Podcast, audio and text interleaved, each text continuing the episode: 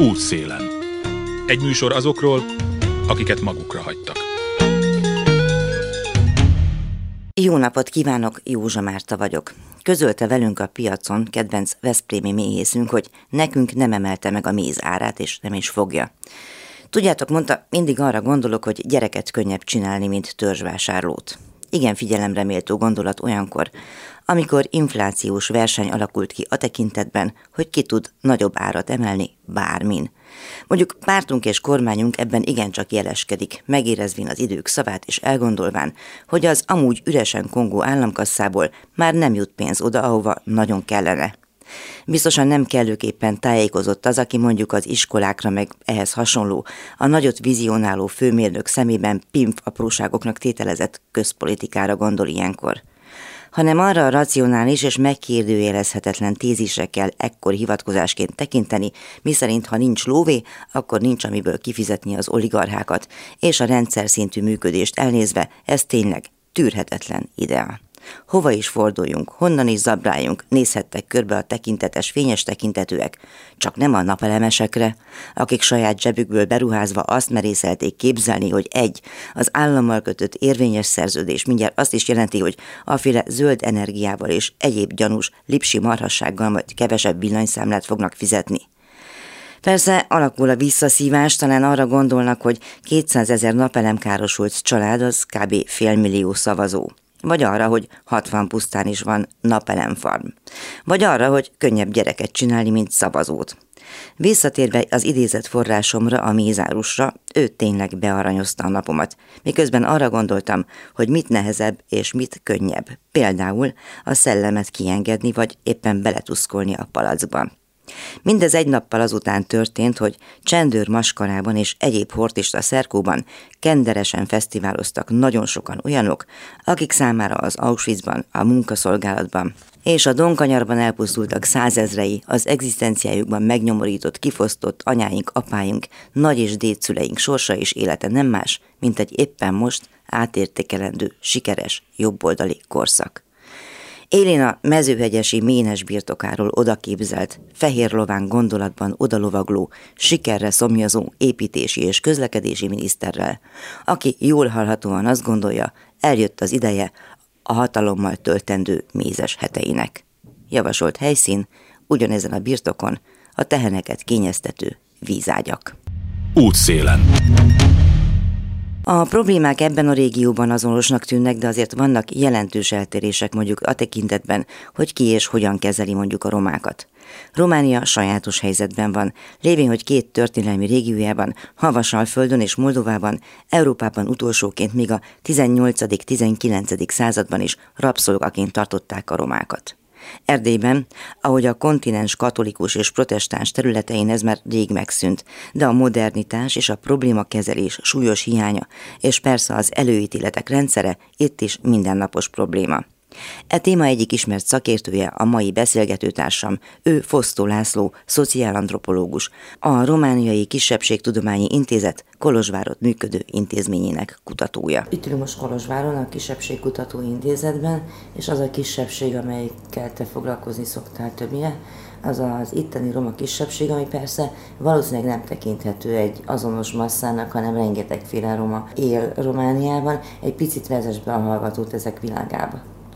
Romániában nyilván a, van 20 elismert kisebbség, mivel hogy minden kisebbség, amelynek van egy ilyen szervezete, a parlamentben képviselettel rendelkezik, és ezeknek a kutatásra jött létre az az intézet. Tehát ebben az intézetben tulajdonképpen ezekkel a hagyományos kisebbségekkel foglalkozunk, tehát nem azokkal, akik utána idejöttek, vagy menekültek, hanem a meglévő kisebbség. Ezek között Magyar, román, igen. német, stb.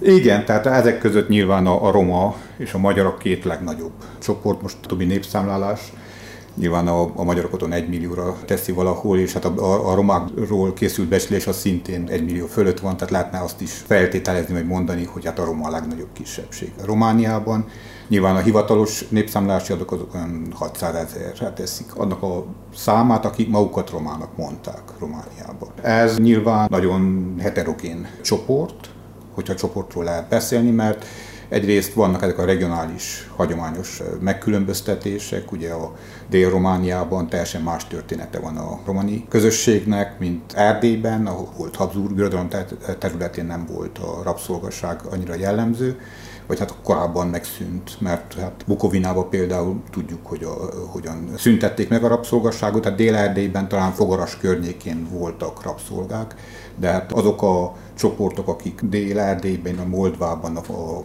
fejedelemség. Órománia. Igen, Óromániában, hát hogy nem mondjak ilyen sért, hogy a regátban, ugye itt általában ez a... De ami nem jelent más, mint a királyi Romániát. Királyi Romániát, így van.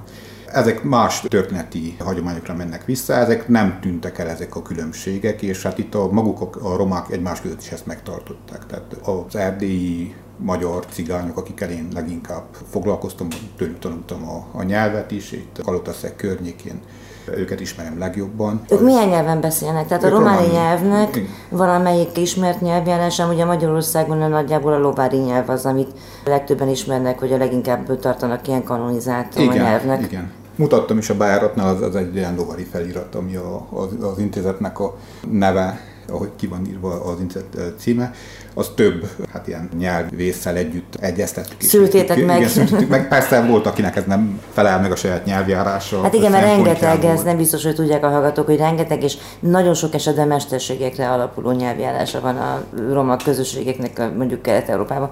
Igen, hát Romániában, ami a nyelvet illeti, az a, az érdekessége, hogy amíg más országokban egy nyelvi asszimiláció folyamata figyelhető, még hát Magyarországon ez, ez nagyon hangsúlyos volt, ugye a két kemény felmérés között ilyen Nem, még kemény is, a szociológus 70-es évek elején végzett szegénységkutatásai kapcsán Attól, készült felmérések. Akkor kezdődött a 71, és azt összehasonlított a 92-ben talán, amikor volt a második, és itt egy nagyon nagy mértékű csökkenése volt a, azoknak, akik a romai anyanyelvüknek mondták. Romániában ezzel fordított folyamat van, tehát itt egy folyamatos diszimiláció van, a nyelv az növekszik, a nyelvbeszélők száma, azok, akik anyanyelven szinten beszélnek, illetve hát ennek két komponense is lehet. Egyrészt demográfiailag is növekszik, gondolom azok a száma, akik ilyen közösségben születnek, hagyományosabb közösségben, illetve a stigma, a nyelven levő stigma az enyhült. Tehát, hogyha Marosvásárhelyen az ember végigmegy a utcán, hallja. A marosmenti, igen. a marosmenti cigányokat. Igen. Egyébként írásbelisége, iskolai oktatása van ennek a nyelvnek?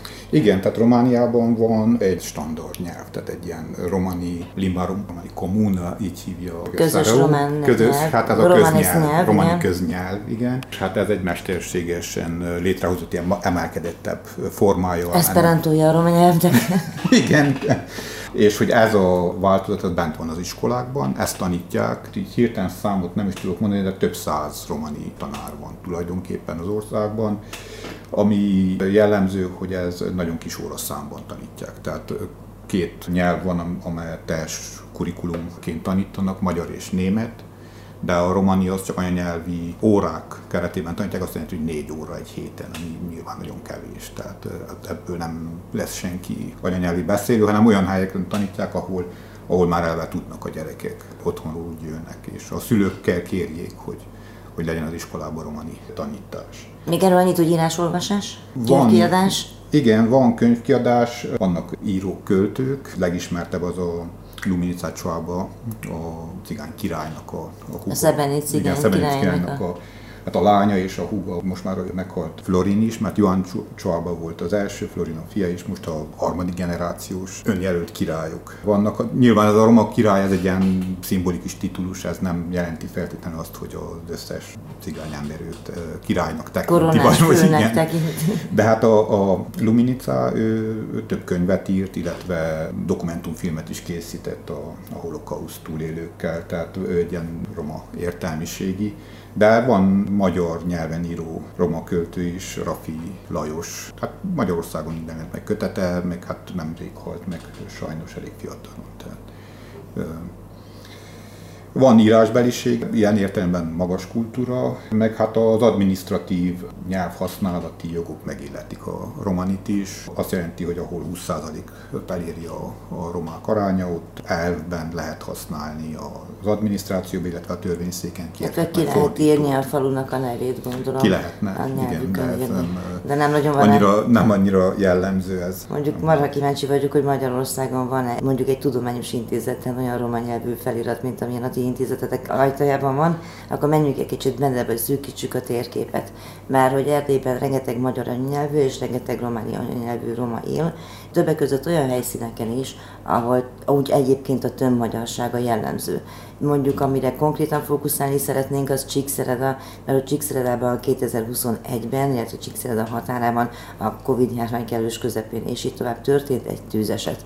Légy szíves ezt meséld el, tehát a csíksomjói romáknak a története az mai napig, és így most már két és fél éve, vagy több mint két és fél éve van, mintha iskola példája lenne annak, hogy hogyan nem sikerül egyeztetni kisebbségi érdekeket, vagy nem tudom, magyarázni lehet, nem akarom helyetted elmagyarázni. Amúgy ez egy pozitív történetként indult, nem abból a szempontból, hogy tüzeset volt. Mert Kezdjük az elején, tehát kigyulladt egy tűz, hol? Csíkszeredának van egy negyede, Csíksomjó, ennek a végében van a Csíksomjói egy templom, és ott ilyen zarándok hely, tehát ezt eléggé ismert. Magyar ennek politikus cipőskék is szoktak igen, ott ez, ez gyakori, a rendszerváltozás után ez nagyon felfutott ennek a, a részvétele, tehát nagyon sokan vesznek részt de ez egy mellékutcája ennek a falunak, ennek a városnegyednek, aminek a végében van egy ilyen informális roma telep. Tehát ott építettek maguknak ilyen viskókat, és ott éltek. Egy, hát egy talán 400 ember, valamilyen létszámú csoportról van szó, akik egy ilyen télvíz idején egyszer egy rossz kémény vagy kürtőcső miatt meggyúlt a telep, és leégett több ház, Hát ekkor összefogott a város, és példás ilyen szolidaritás akció volt. A, maga a polgármester is segítséget ígért, és felszólította a lakosságot, hogy segítsenek, aminek nyilván Székelyföldön van valamiféle hagyománya, mert ott, hogyha végigmegy az ember a székely falvakon, akkor látja, hogy kapura ki van téve egy veder, a másikra egy csákány vagy ásó. Ez azért van, mert fából épült házak, az egész vidék nagyon tűzveszélyes, és az, az önkéntes tűzoltóságnak van hagyománya, és annak, hogy a, ha valami baj történik, az emberek egymáson segítenek. És ez a, szerintem ez, ez részben ez, ez is magyarázza azt, hogy mennyire pozitívan, segítőkészen megmozdult a, a vidék, és ruhákat, ágyneműt, mindenféle cuccot hoztak, és tartós élelmiszert, és az egész Erdélyben ilyen gyűjtések zajlottak, sőt a bukaresti roma szervezet, vagy a roma párt is eljött, és akkor ott megnézték a helyzetet. Hozzatartozik, hogy új, új polgármestere volt a, a városnak, tehát korábban volt egy, egy, egy másik polgármester, aki, aki most szintén RMDS-es polgármester, ez a Rádúj Robert, és az új polgármester most hát tulajdonképpen azt is mutat, látta, hogy ő másképp kezeli ezt a, az ügyet, mert a korábbi kezelés a, a, a roma ügynek Csíkszeredában nem volt éppen példás. Az Amnesty International is jelentést írt. bizony kifogásolta. kifogásolta azt, hogy, hogy mennyire szegregálják a roma közösséget, tehát van egy, egy városrész, a helyek úgy hogy szargyár, tehát az ülepítő környékén, és oda telepítettek ide ez most már évtizedes sztori, és, és ott, ott az, az nem oldódott meg, tehát hogy csak halmozódott a szegénység és a, a kirekesztés. És hát ez a helyzet, ez oda vezetett, hogy elszállásolták azokat a családokat, akiknek a háza leégett, a helyi sportcsarnokban. Az Erős Zsolt Erős, hegymászóról elnevezett stadionban. Igen, és ebben a sportcsarnokban laktak ott több mint egy évet gyakorlatilag. Ebben az időszakban folyamatosan folyt a az egyeztetés, az ígérgetés, a kormány is ígért segítséget, adott is egy ilyen sürgősségi alapból pénzt, konténereket akartak vásárolni, hogy ezt ilyen átmeneti megoldásként abba elszállásolják, illetve Hát ami még pozitívabb volt, hogy, hogy beindult egy integrációs program, és ebben részt vettek a, a helyi, az önkormányzat, illetve ilyen segítő szervezetek, többek között a Caritas és a Máltaiak, is, igen. igen. Sajnos több mint egy év után, tehát szinte két év után az lett mégis a, a történet vége, hogy mindenkit, akik ott maradtak, a sportcsarnokba visszaköltöztettek elég rossz körülmények közé konténerekbe, és hogy gyakorlatilag a somjói cigány telep az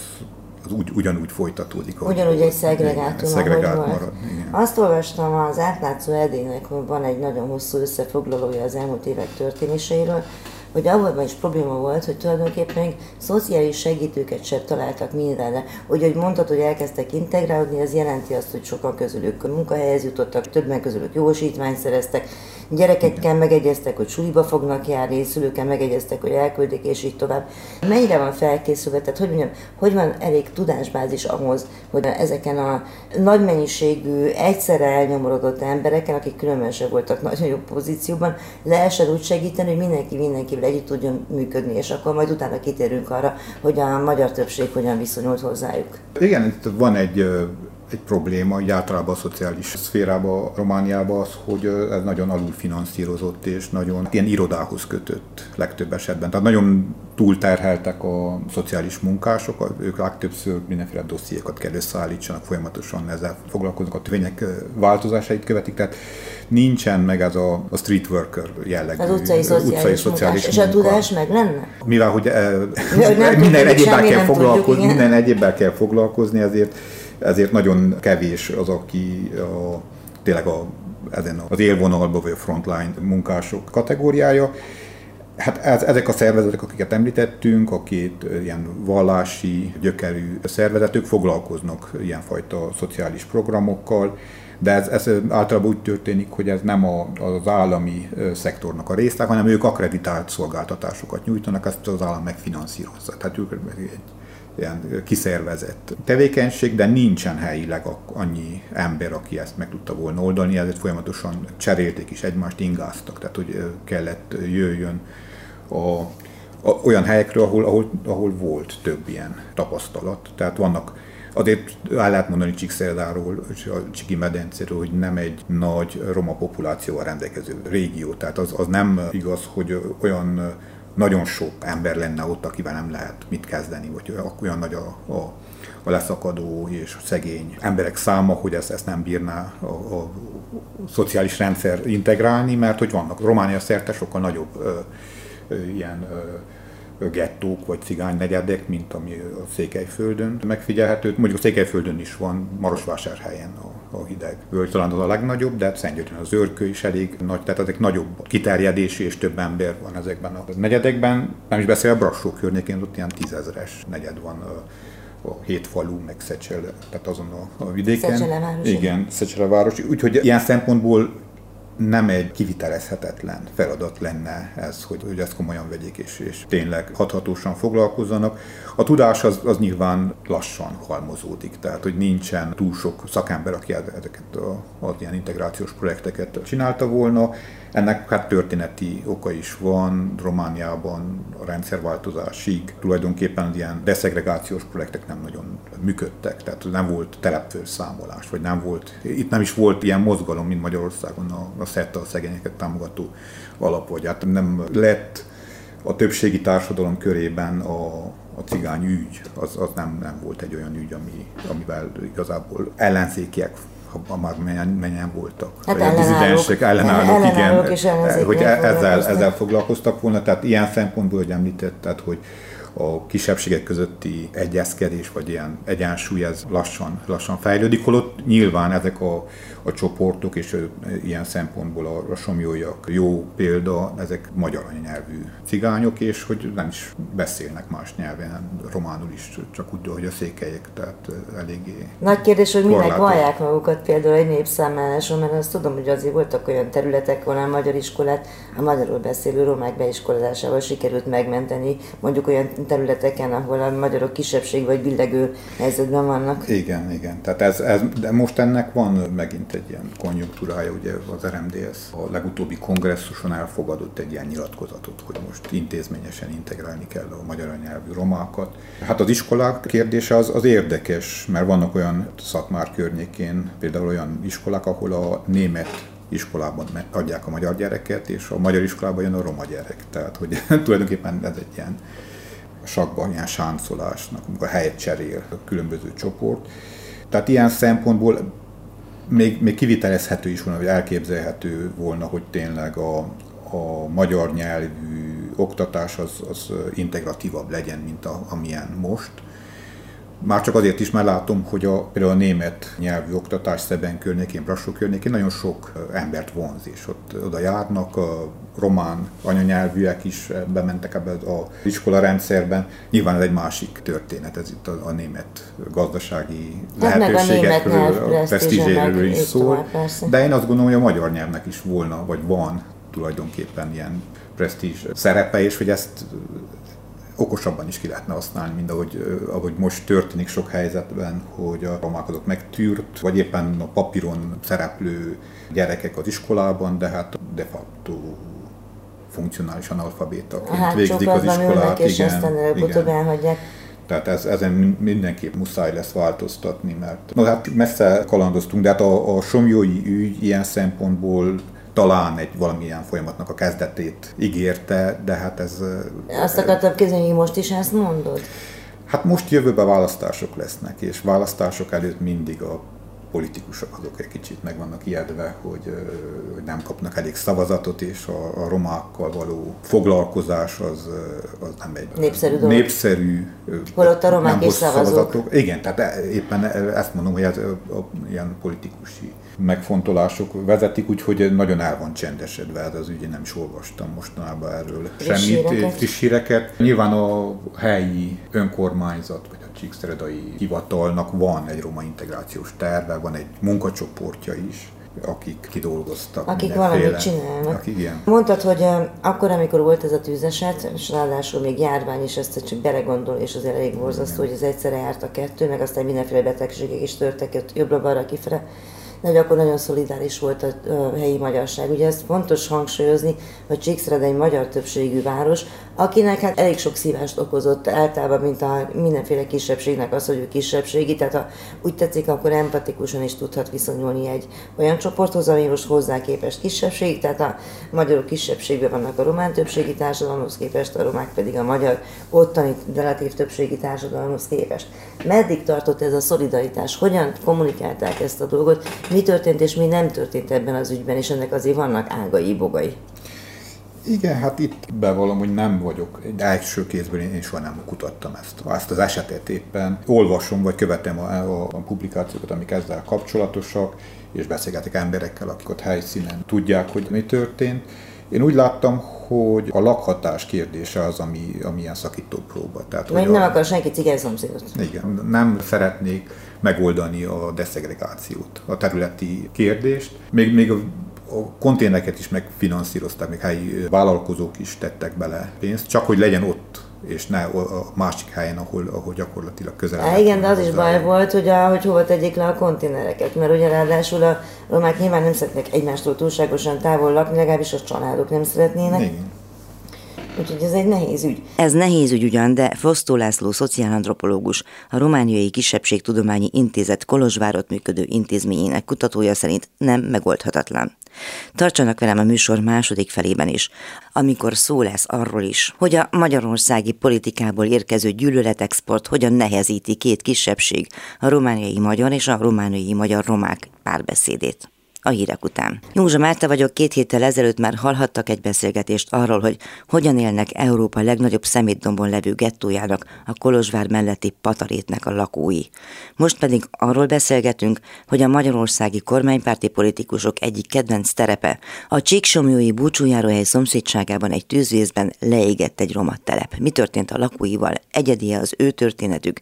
Kérdezem Fosztó László szociálantropológust, a Romániai Kisebbségtudományi Intézet Kolozsvárot működő intézményének kutatóját. Nem, ez, hogy a, a lakhatás problémát jelent, tehát itt éppen Kolozsváron beszélgettünk, hát itt a Patarét az egy eklatens példája annak, hogy itt sokkal erősebb, sokkal gazdagabb város, kisebb arányról van szó, mert egy 3000-es roma közösségről egy 350 ezeres város esetében, tehát ez tényleg nem kéne ilyen, ilyen gettó jellegű lakhatási körülményeket eredményezzen, de hát ez nem tudták az elmúlt években megoldani, annak ellenére, hogy itt van Kolozsváron erős civil mozgás, itt az Európai Uniós és Norvég alapos projektek vannak. Ez nem egy olyan ügy, amit a, a Csíkszeredai Városi Tanács, vagy ugye a polgármesteri hivatal saját költségvetésből egyszerűen meg tudna oldani, hogy ha mindenképpen valamilyen hosszú távú elképzelésük és, és fejlesztési projektre van szükség, mert nyilván a lakhatás önmagában az nem oldja meg azt, hogy a gyerekek iskolába is tudjanak járni, és hogy családi orvosuk legyen, tehát hogy még ilyen ügyek is felmerültek, hogy nem volt minden gyereknek orvosa. És így tovább, de tovább. ez szerinted pénzkérdés. Most azt akarom kipiszkálni belőled, hogy milyen fajta hozzáállásuk van azoknak az embereknek, akik tudják, hogy milyen kisebbséginek lenni, ugyanakkor meg a romákkal szemben zárni látszanak. Romániában ez nyilván 2010-ben volt egy ilyen negatív csúcs ennek az ügynek, amikor voltak ilyen konfliktusok újra, mert a 90-es évek elején voltak verekedések. Hadrégi, igen, gyilkosságok De ezek, ezek lecsengtek, illetve elég hathatósan felléptek ezek ellen, a konfliktusok ellen.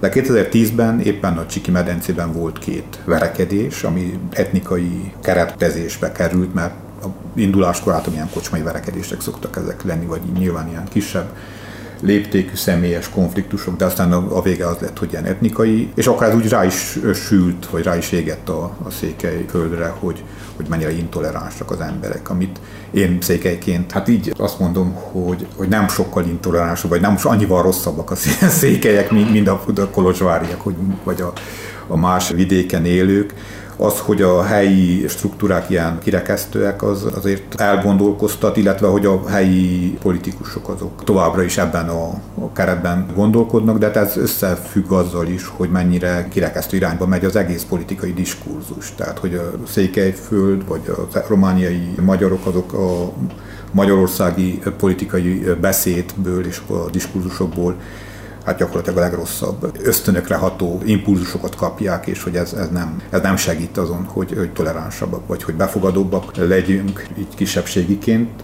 Illetve van ez a folyamatos pszichózis, ez a fenyegetettségi érzet, amit még meg is tetéznek, újra csak azt mondom, hogy választások jönnek, vagy erősödő szélsőjobb mozgás is van. Áur nevű szélsőjobb oldali párt egyébként. Újabb is van még egy. Tervezem lefordítani a programját, amelyik azonos a Fidesz programjával, csak a románt kell magyarra cserélni, vagy fordítva. Tehát, hogy így...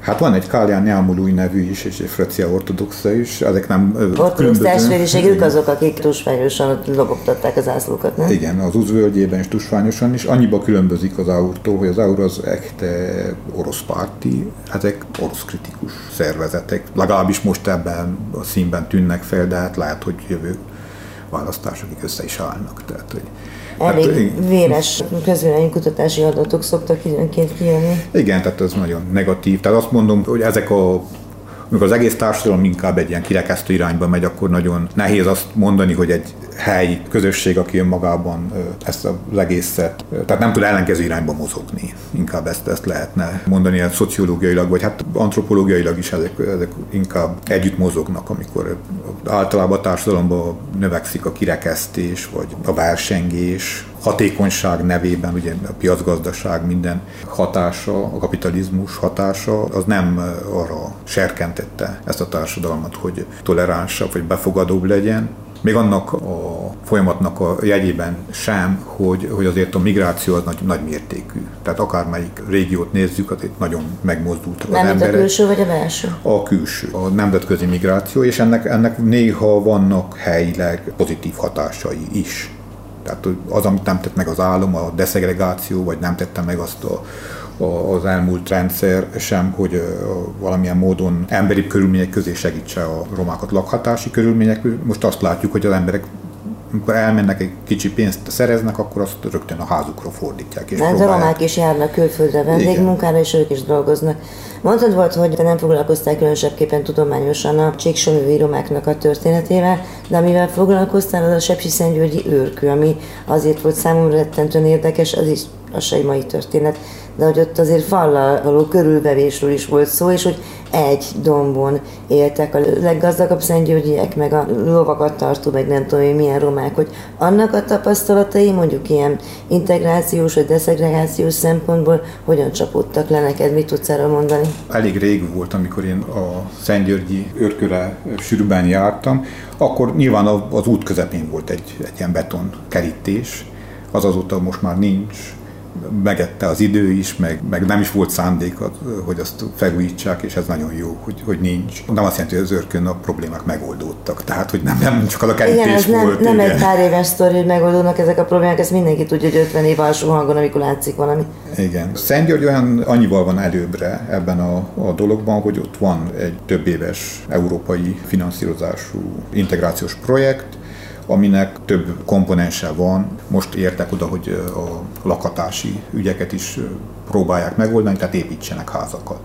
Ez szintén görkön lesz, tehát nem azt jelenti, hogy minden szempontból a deszegregációt megoldja, de valami történik. És ez mindig egy ilyen mérleg, hogy az-e az előírás, ugye, hogyha ideológiailag azt mondjuk, hogy a szegregált telep, vagy a szegregált közösség az, az eleve rossz is, hogy az, az fel kell számolni, vagy azt, kell, azt nézzük, hogy az embereknek tulajdonképpen a közösségre szükségük van, vagy ők ragaszkodnak is ezekhez a helyekhez, és hogy valamilyen módon ezt úgy megtartani, hogy még ha külön is van az egyenlőség, vagy legalábbis a hozzáférés a, a többségi erőforrásokhoz és intézményekhez az, az meglegyen. Tehát Szentgyörgy és az őrkő az egy nagyobb falat ilyen értelemben, nagyobb terület is, több ember is él ott, messze van attól, hogy ideális körülmények legyenek, tehát innen lokál patriotizmusom mellett én nem, nem tudom azt feltétlenül azt mondani, hogy ez egy, csak egy pozitív történet. Az, hogy foglalkoznak vele, ez, ez, ez viszont tényleg ez jó és hogy a Szentgyörgyi polgármester hivatal, mert hogy ők ebben partnerek ebben a, a dologban, ebben a projektben, ez, ez jó, és hát ezt a csikiak is megtehetik. Tehát én azt gondolom, hogy ilyen szempontból a helyi, a székek közötti versengés az még egészséges is lehetne. Tehát amit a Csiki Székely Múzeum és a Szentgyörgyi Székely Nemzeti Múzeum között mindig volt egy ilyen csere, és akár versengés is, ez mind a két közösség számára jó volt, mert egyre jobb kiállítások és jobb dolgok történtek ott. Miért ne lehetne szociális szektorban valami hasonlóval foglalkozni, hogy az arra legyünk büszkék, hogy, hogy milyen jó megoldásokat talál egyik vagy másik. Jó útra tévedtünk, igen. igen. Többször emlegetted, hogy választások közelednek. Maga a román kormány, vagy a mostanában levő román kormányzatok parlamenti képviseletek, és így tovább, azok hol tartanak most mondjuk ilyen integráció ügyekben, mennyire tudnak uniós normáknak megfelelni, és ha esetleg van rálátásod, akkor mennyiben különböznek, vagy hasonlítanak mondjuk a magyarországi megoldás kísérletekhez, vagy kérdésfelvetésekhez, de megoldást én nem, nem látok a magam részéről.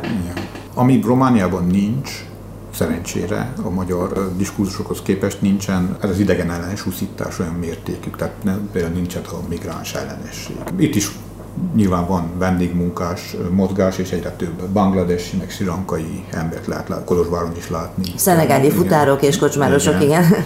De ez, ez általában azzal a, a percepcióval találkozik, hogy ők is meg kell éljenek, jöttek keresnek, azt a munkát a helyiek már nem is végeznék el azért a pénzét, tehát ilyen szempontból legalábbis itt a városban én nem, én nem látom ezt az idegen ellenességet. Politikai szinten nem is lovagolja egyik párt se olyan mértékig meg, hogy, hogy ez szerepet játszana, nem vélem, hogy ez, ez így is maradt, tehát hogy ez, ez nem lesz.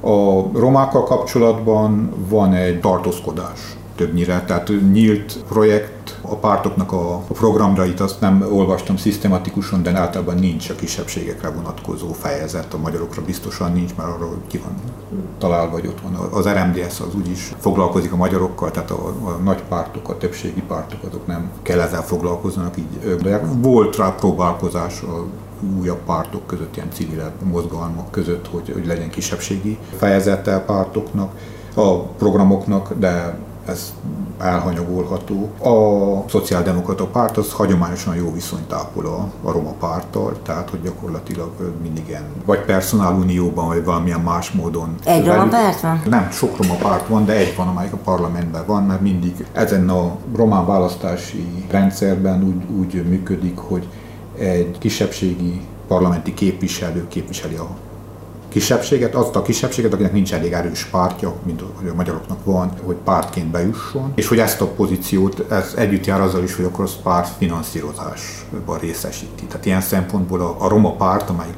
a parlamentben van, ő megkapja azt a a pártfinanszírozást, amit parlamentben képvisel pártok kapják, és hogy ebből az erőforrásból nyilván ő tud területi irodákat működtetni, és hogy ez messze ez egy lenyomja. képviselőt jelent? Egy képviselőt jelent. Volt és van ö, olyan alkalom, hogy de amikor Madeline Vojku volt a képviselő, átvette a PSZD és PSZD-s, tehát szocialista képviselőként bekerült, akkor a helyébe került egy másik, tehát úgy, hogy több roma volt a parlamentben, de a roma pártnak képviselő is csak tehát egy személy volt. Igen, tehát egy személy volt. Most is egy ö, ilyen személy van. Vannak helyi szinten tehát a prefektúrákon, mindenhol megyében, ilyen speciális helyek, ahol roma szakértők szerepelnek, akik tulajdonképpen a helyi fejlesztési projektekbe kéne hát ilyen szakértői véleményt mondjanak, illetve a tanfelügyelőségeken vannak szintén ilyen kisebbségi tanfelügyelők, tehát ugye az abban specifikus a, a romák esete, hogy az egész országot lefedi ez a hálózat. Például a magyaroknak nincs ilyen, mert nincsenek magyarok Moldovában és olyan helyeken. Szóval nagyon kevesen vannak, tehát Bákó környékén. Tehát ilyen szempontból az egész országban elég sok ember dolgozik ezekben az államilag finanszírozott, hát önkormányzati rendszerben, és, és ők tulajdonképpen ők alkotják a Roma pártnak is a káder rendszerét. Felteszem azért nagyon nagy mennyiségű, sok milliós vagy több milliós roma szegény réteg van, vagy több mint egy milliós, azt megbeszéltük a beszélgetésünk elején. Mi az, amire nagyon nagy szükség lenne, és amihez nem mennek, vagy nem tudnak, vagy nem akarnak hozzányúlni? És most ne a pénzt mond. Gondolom, hogy a politikai mobilizáció az eléggé akadozva működik. Ez időnként feltűnik egy-egy ilyen vérmesebb mozgalom, aki most hatékonyabban akarná ezt megszervezni. Ez új pártot jelent, vagy ilyen újabb mozgalmat, de ez szerintem ez mindig töredezetten marad. Tehát ebben nem, hát hogyha összehasonlítjuk, például mindig ez egy ilyen frusztráló összehasonlítás, hogy mi magyarokul ezt elmondhatjuk, de a roma beszélgető partnernek, hogyha azt mondom, hogy mi nem csináltuk, mint a magyarok, hogy legyen egy párt, és akkor az mindig mondják, hogy ez nem lehet, mert teljesen más a történet a, a sztorinak. Persze, hogy más igen, a történet, igen. csak arra gondolok, hogy azért mégiscsak vannak nagyon-nagyon szegény roma emberek nagy mennyiségben kitaszítva, nem tudom én, szeméttelepek mellett, és nem csak a Kolozsvári itt pont Csíkszeredában is van, hogy a szennyvízek mellett élnek ezek az emberek, ami ökológiai katasztrófa, emberi katasztrófa, és mindenképpen valami fajta közpolitikai gondolkodást igényelne, hogy ne legyen ilyen Európa szégyenfoltja, mi Romániában is van, meg mondjuk Bulgáriában is van, persze Magyarországon is van. Igen, itt egy általánosabb fejlesztési gondolkodás kéne, de amit említettem, hogy most minden ilyen az, az unión belül is gyakran ilyen pályázati alapon működik. Tehát, hogyha az önkormányzat, a helyi polgármester az nem egy olyan vállalkozó jellegű, vagy ráadásul fél is, hogy a választások következnek, vagy fél, hogy népszerűséget veszít azzal, hogy a romák mellé áll, akkor ezeket a pénzeket nem hívja le, vagy nem is ad be pályázatot. Tehát ez a, maga ez a rendszer, ami a, a finanszírozását jelenteni. Nem azt mondom, hogy nincs pénz, mert most tényleg volna európai alapokból van erre pénz, de hogy ennek a lehívása az elég nagy hát know, know-how-t igen, igényel, és hogy ott, ahol a legnagyobbak a problémák, ott éppen ez nem áll rendelkezésre. Tehát ilyen szempontból egy valami hatékonyabb, vagy ilyen kihelyezett fejlesztési gondolkodásra szükség volna, mert ez, hogy most a, mindig azt mondjuk, hogy ott az igény, akkor majd az igény megfogalmazza magát, és artikulálódik, és majd lehívja a pénzt, ez, ez, ez illúzió. Tehát ez nem, ez nem történik meg a, a legrosszabb körülmények között élők, azok mindig elesnek a, a finanszírozástól ilyen szempontból. Tehát marad ugye a, amennyire lehet ez az ön gondoskodás, amit az emberek most a, az Unióban ezt szabadon mozoghatnak, tehát nem, általában nincs. Szóval voltak negatív tapasztalatok 2010-ben, ugye Franciaországból haza zsupolták az ott élő romániai romákat, majd 2008-ban Olaszországban Emergenza Nomadi volt, amit Berlusconi új lenyomat gyűjtéssel és a táboroknak a megrégulázásával akarta ezt mutatni. Tehát, hogy ez folyamatosan zajlik. Tehát ilyen szempontból az Unió az európai tér az nem tűnik sokkal toleránsabbnak, mint, mint Kelet-Európa. Tehát ez, ezzel az illúzióval azért leszámoltunk, hogy, hogy nyugaton ez, ez jobban működik, mert éppen Franciaországban, ahol az emberi jogok ugye fellágvára van. Hát meg ezer millió fajta kisebbségben ugye Franciaországban, de ez így... És hogy a kelet-európaiak ilyen szempontból azért meg vannak bélyegezve, és hogy ilyen rasszizmus az, az ott is megvan, itt is. Nem azt akarom csökkenteni, ez, akkor nekünk meg van engedve a franciáknak.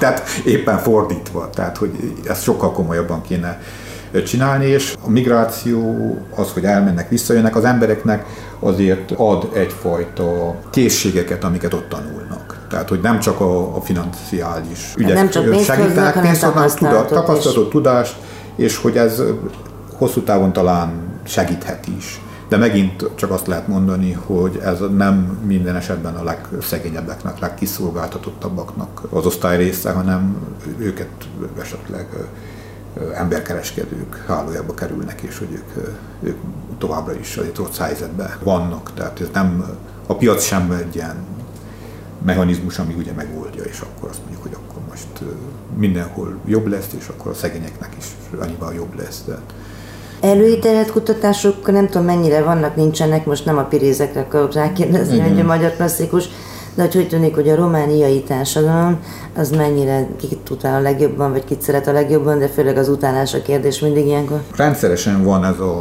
a társadalom távolságmérés, ez a Bogardus skála, ezt ö, szokták talán évente, két évente csinálni a, az Elivizer, Holokauszt Kutatóintézet rendeli ezt meg, és hát ott, ott mindig a, a romák jönnek ki a leginkább visszautasított csoportként. És a, a románoknál, magyaroknál egyaránt?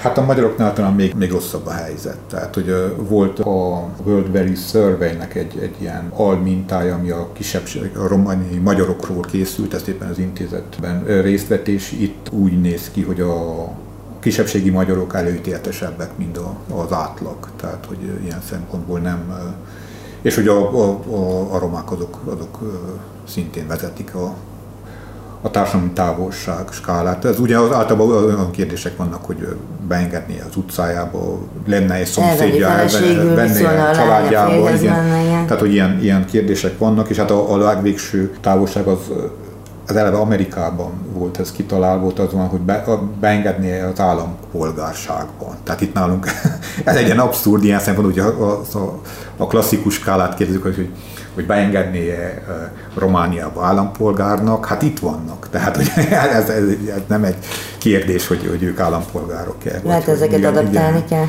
kell. Igen. Még egy annyit utoljára, hogy hogy látod, hogy mennyire sikerül a magyarországi gyűlöletbeszédet exportálni mondjuk ide Erdélybe, és főleg persze a magyarokra gondolok. Ez már tulajdonképpen egy know-how szinte, ez a mindig valakit rettentően utálunk, és azt ki is plakátoljuk a falra. Én azt remélem, hogy legalábbis a politikai elit, az erdélyi politikai elit ennél egy kicsit okosabb lesz, és nem fogja ezt egy az egyben megismételni, mert ahol ez megtörténik, ott szerintem a parlamentben nem jutottak be sehol. Tehát ilyen szempontból azt tudja az RMDS vezetése is, hogy itt van egy szűkülő szavazóbázis, és hogyha ezt még meg, meg, megosztja azzal, hogy ki a nagyobb magyar, és hogy kit kell jobban utálni, a lipsiket, vagy a a tudom is kitaszítani, akkor az nem fog semmi jót hozni ilyen szempontból. Én már csak racionálisan is, vagy ilyen opportunizmus értelmében is azt remélem, hogy nem fogják ezt, ezt a beszédet itt folytatni, de még ha nagyon optimista akarok lenni, akkor azt mondom, hogy hát hogy az RMDS-nek a vezetői körében a csúcsvezetés ez nem is hiszi ezt a, ezt a fajta beszédet annyira. Tehát, hogy... Jó, mondjuk túlságosan sok jelét nem adják ennek a dolognak, de az mondjuk tény, hogy mondjuk az én gyerekkoromban abszolút nem volt zsidózás, ma meg már azért van zsidózás, tehát mégiscsak sikerült valamit Budapestről befogadni ide, amire volt igény. Igen, hát e- ez a másik dimenziója. Én most csak a politikai diskurzusról beszéltem, az, hogy a, a köznapi szintre hogyan jött be a nemzetegyesítés, az egy, egy elég tragikus történet. Tehát, hogy a, az, az emberek köznapjait azért átjárja, és hogyha ha csak arra gondol valaki, hogy politikai vitát kezdene a családon belül, akkor, akkor mi történik, hogy nem tud lassan a, a szüleivel, vagy rokonaival nyugodtan leülni az asztalhoz, inkább kerülnie kell a politikai témát, mert ugye ez a nemzetegyesítés az egy ilyen nagyon hamis elképzelés, hogy ott ugye egyesül, ugye virtuális nemzetegyesítés, akkor sokkal jobban fogjuk szeretni egymást, mert hogy mind magyarok vagyunk. De hát nem ez történik ennek a hatására, hanem az, hogy az a fajta uszítás, ami a magyarság nevében vagy az ilyen ideológiai magyarság nevében történik, az, az behatol az emberek közé, és ezért aki nem fújja ugyanezt a, a nótát, azt, azt egyre inkább kirekesztik, és hogy ez a, ez a fajta hatás ez megvan, és hogy ezt, ezt lehet érezni, és ennek nyilván átételesen az is a hatása, hogy a, ha politikai képviselet appellálni akar a szavazatokra, akkor valamilyen szinten kedvébe kell járjon azoknak Igen, is, akik, akik radikalizálódnak. Szóval ezért, még hogyha nem, az előbb azt mondtam, hogy nem hisznek, nem igaz hi, hi, hitű ilyen szempontból a, a politikai képviselet, én azt gondolom, hogy lépés kényszerben is van, hogy azért muszáj az etnikai témákat és az ilyen nemzeti büszkeséget Hát a székelyzászlóra. Igen. Pedig volnának jobb szimbólumok, és mondjuk az, hogy hogyan tudnánk egymásnak segítőkezet adni. Ma azokról beszéltünk, akik közül a 19. században sokan még rabszolgák voltak. Felszabadulásuk után vették nyakukba a világot. A romániai romák egy része ezzel az előélettel küzd. Az Erdélyben érők sorsa nem ez volt ugyan, de a kirekesztettséggel ők is naponta találkoznak. Egy csíksomjói roma telepen történt tűzvész utóélete, a kisebbségi viszonyok bonyolult rendszere és a Magyarországról érkező gyűlöletexport romboló hatása volt a mai műsor témája. Beszélgetőtársam Fosztó László, szociálantropológus, a Romániai Kisebbségtudományi Intézet Kolozsvárot működő intézményének kutatója volt. Köszönöm értékes gondolatait. Az adás a www.clubradio.hu oldalon az archívumban és a podcast felületeinken hallgatható vissza. De keressenek bennünket a Facebookon és az Instagramon is. Figyelmüket köszönöm, itt leszek jövő héten is. Józsa Mertet hallották. Önök az útszélen adását hallották a Klubrádióban.